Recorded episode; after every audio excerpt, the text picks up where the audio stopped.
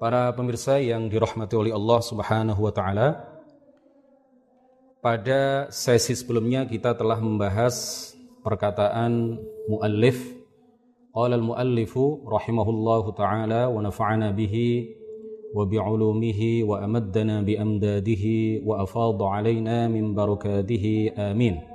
Wa ba'du fa'lam bi wujubil ma'rifah min wajibin lillahi 'ashrina sifah kemudian pada sesi sebelumnya juga kita telah menjelaskan mengenai definisi mukallaf. Pengertian mukallaf. Mukallaf kita murojaah sedikit. Mukallaf sebagaimana telah kita sampaikan adalah seseorang yang memenuhi tiga kriteria. Kriteria pertama adalah balik. Kriteria yang kedua adalah aqil, berakal. Yang pertama balik, yang kedua berakal. Kemudian yang ketiga adalah balaghathu da'watul Islam.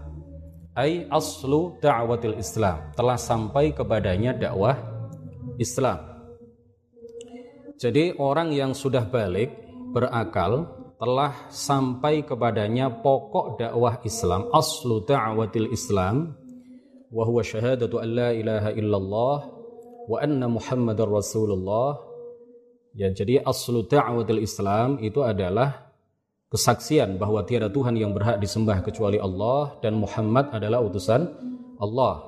Seseorang yang sudah berakal, balik, ya, seseorang yang balik berakal dan telah mendengar dua kalimat syahadat, maka dia disebut mukallaf.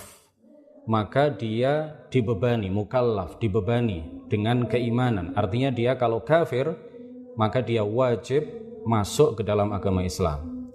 Kalau tidak, maka dia dimintai pertanggungjawaban di akhirat.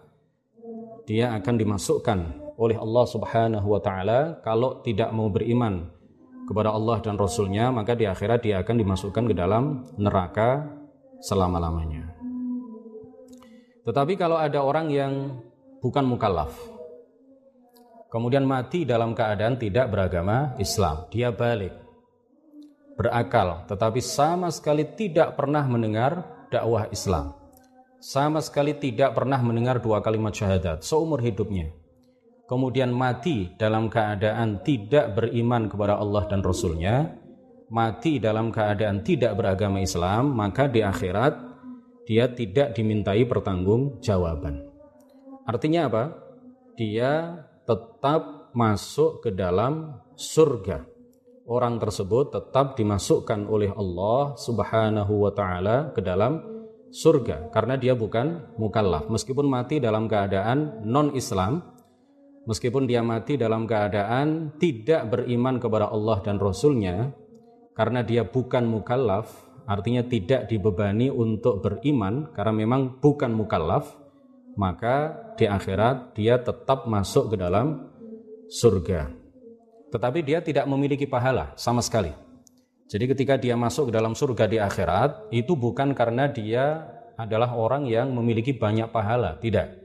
Tetapi ini murni adalah bimahdi fadlillah.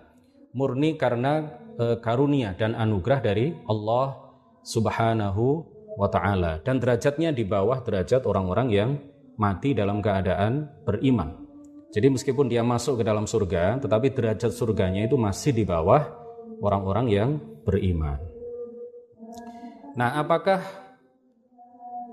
orang yang belum sampai kepadanya dakwah Islam, orang yang belum pernah mendengar dua kalimat syahadat, ya, sehingga dia tidak disebut sebagai mukallaf, ya, meskipun sudah balik dan berakal, kemudian mati dalam keadaan seperti itu, apakah ini disepakati oleh para ulama sebagai orang yang di akhirat tidak dimintai pertanggungjawaban? Ternyata ada khilaf di kalangan para ulama. Jadi jumhurul ulama mengatakan bahwa orang yang belum pernah mendengar dua kalimat syahadat belum pernah mendengar dakwah seorang nabi belum pernah mendengar dakwah seorang rasul, dakwah seorang ulama bahwa tiada Tuhan yang berhak disembah kecuali Allah dan Muhammad adalah utusan Allah, dia sama sekali belum pernah mendengar itu, lalu mati dalam keadaan tidak beriman, di akhirat menurut jumhurul ulama, mayoritas ulama mereka mengatakan di akhirat dia tidak dimintai pertanggung jawaban. Artinya dia tetap dimasukkan oleh Allah Subhanahu wa taala ke dalam surga. Akan tetapi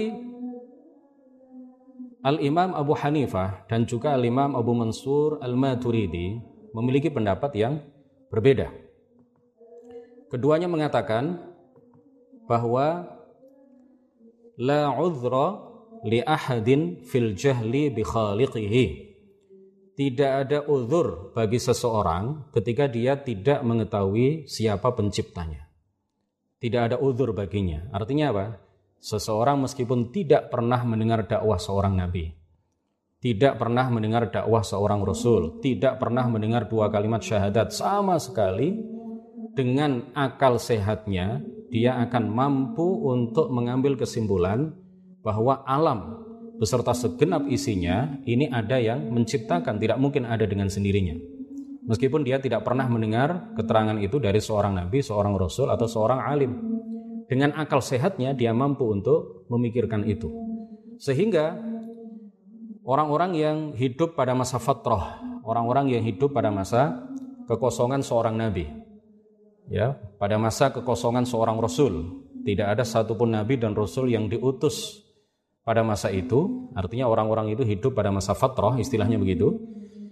Mereka jika tidak meyakini adanya pencipta, maka di akhirat kata Imam Abu Hanifah dan kata Imam Abu Mansur Al-Maturidi, dia tetap dimintai pertanggungjawaban di akhirat dan dia akan dimasukkan oleh Allah ke dalam neraka. Jadi ini khilaf di kalangan para ulama. Sebagaimana tadi sudah saya sampaikan, jumhurul ulama mengatakan orang yang seperti ini tidak dikenai pertanggungjawaban di akhirat, tetap dimasukkan oleh Allah ke dalam surga. Dan masuknya orang ini ke dalam surga bukan karena dia berpahala, bukan karena dia orang yang memiliki pahala yang banyak sehingga layak masuk surga, tetapi ini adalah murni karena bimahdhi fadlillah, murni karena e, karunia dan anugerah dari Allah Subhanahu wa taala dan surga orang-orang seperti ini ini masih di bawah derajat orang-orang yang mati dalam keadaan beriman. Nah, Imam Abu Hanifah dan Imam Abu Mansur Al-Maturidi memiliki pendapat yang berbeda seperti yang tadi sudah kami sampaikan. Jadi kalau jumhurul ulama itu mereka berpedoman kepada ayat wa ma kunna mu'adzibina hatta nab'atha rasula. Dan kami kata Allah tidak akan menyiksa suatu kaum sehingga kami kata Allah mengutus seorang rasul kepada mereka. Jadi kalau tidak ada Rasul yang menyampaikan dakwah kepada mereka, kemudian mereka mati dalam keadaan non-Islam, mati dalam keadaan tidak beriman kepada Allah dan Rasulnya, maka tidak disiksa di akhirat. Ini eh, dalil yang dipedomani oleh jumhurul ulama ketika mereka berpendapat seperti itu. Nah, sedangkan Imam Abu Hanifah dan Imam Abu Mansur Al-Maturidi keduanya tidak sependapat dengan jumhurul ulama.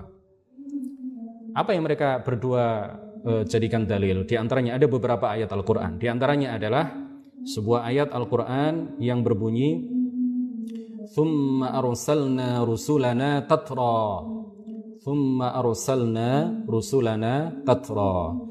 Kemudian kami kata Allah mengutus para rasul kami, mengutus para utusan kami itu tatra secara berturut-turut Nah, dari ayat ini Imam Abu Hanifah dan Imam Abu Mansur Al-Maturidi mengatakan bahwa orang-orang yang hidup pada masa fatrah. Jadi pada masa fatrah itu artinya masa kekosongan nabi, masa kekosongan rasul.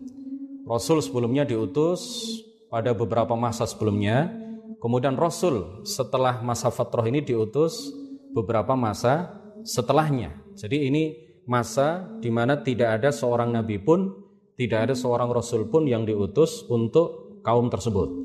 Nah, orang-orang yang hidup di masa fatrah, kalau menurut jumhurul ulama, mereka tetap e, mereka tidak dimintai pertanggungjawaban di akhirat. Tetapi menurut Imam Abu Mansur Al-Maturidi dan Imam Abu Hanifah, mereka tetap dikenai pertanggungjawaban di akhirat kalau tidak mau beriman kepada Allah dan Rasulnya, ya, kalau tidak mau mengakui adanya pencipta, ya, tidak mau mengakui adanya Tuhan sang pencipta, maka dia tetap eh, apa dimintai pertanggungjawaban di di akhirat. Artinya masuk neraka selama-lamanya. Dengan dalil eh, ayat ini ya, "Tsumma arsalna rusulana tatra." Jadi Allah Subhanahu wa taala, ini kata Imam Abu Mansur Al-Maturidi, Allah Subhanahu wa taala itu mengutus para rasul itu secara berturut-turut, ya.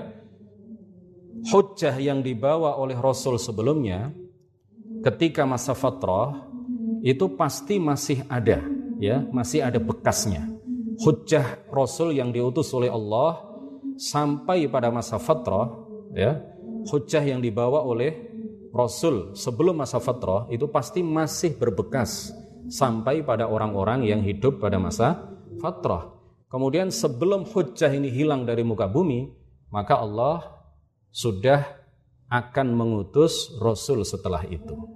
Jadi menurut pendapat ini bahwa eh, sebuah masa ya, sebuah waktu, sebuah kaum itu tidak mungkin dibiarkan eh, apa Eh, tidak mendengar hujjah sama sekali ya karena Allah Subhanahu wa taala di dalam ayat ini menegaskan bahwa Allah Subhanahu wa taala mengutus para rasul itu secara berurutan. Jadi hujjah yang dibawa sekali lagi hujjah yang dibawa oleh rasul sebelumnya itu tidak akan hilang dari muka bumi ya sampai Allah Subhanahu wa taala mengutus rasul setelahnya. Jadi tidak ada uzur, tidak ada alasan bagi seseorang yang hidup di masa kapan pun tidak ada tidak ada alasan bagi suatu kaum yang hidup pada masa apa pun di mana pun dia berada untuk eh, apa tidak beriman ya untuk tidak mengakui adanya Tuhan sang pencipta. Sedangkan dalil yang digunakan oleh jumhurul ulama wa ma kunna mu'adzibina hatta nab'atha rasula ini ditakwil oleh Imam Abu Mansur Al-Maturidi dan Imam Abu Hanifah. Jadi ditakwil bagaimana? Ditakwil wa ma kunna mu'adzibina ay adzab isti'salin fid dunya. Jadi Imam Abu Mansur Al-Maturidi dan Imam Abu Hanifah mengatakan mengenai ayat ini yang dijadikan pedoman oleh jumhurul ulama dan kami kata Allah tidak akan menyiksa suatu kaum dengan siksa yang menyeluruh seperti yang kami timpakan kepada kaum Nabi Nuh ya di dunia. Kami tidak akan menyiksa suatu kaum dengan siksaan yang menyeluruh sehingga menghancurkan mereka semuanya, meluluh lantakkan mereka dan harta benda mereka semuanya ya di dunia sehingga kami mengutus rasul kepada kepada mereka.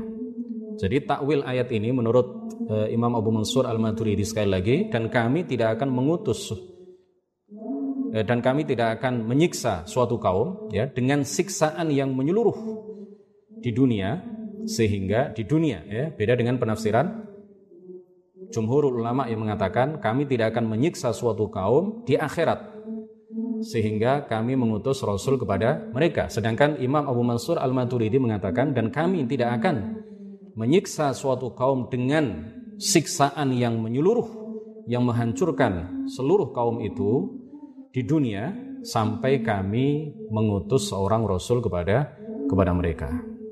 Jadi ini perbedaan pendapat di kalangan para ulama mengenai apakah orang yang tidak tidak pernah mendengar dua kalimat syahadat alladzi lam tablughu da'watul Islam ya atau aslu da'watul Islam apakah di akhirat akan dimintai pertanggungjawaban ataukah tidak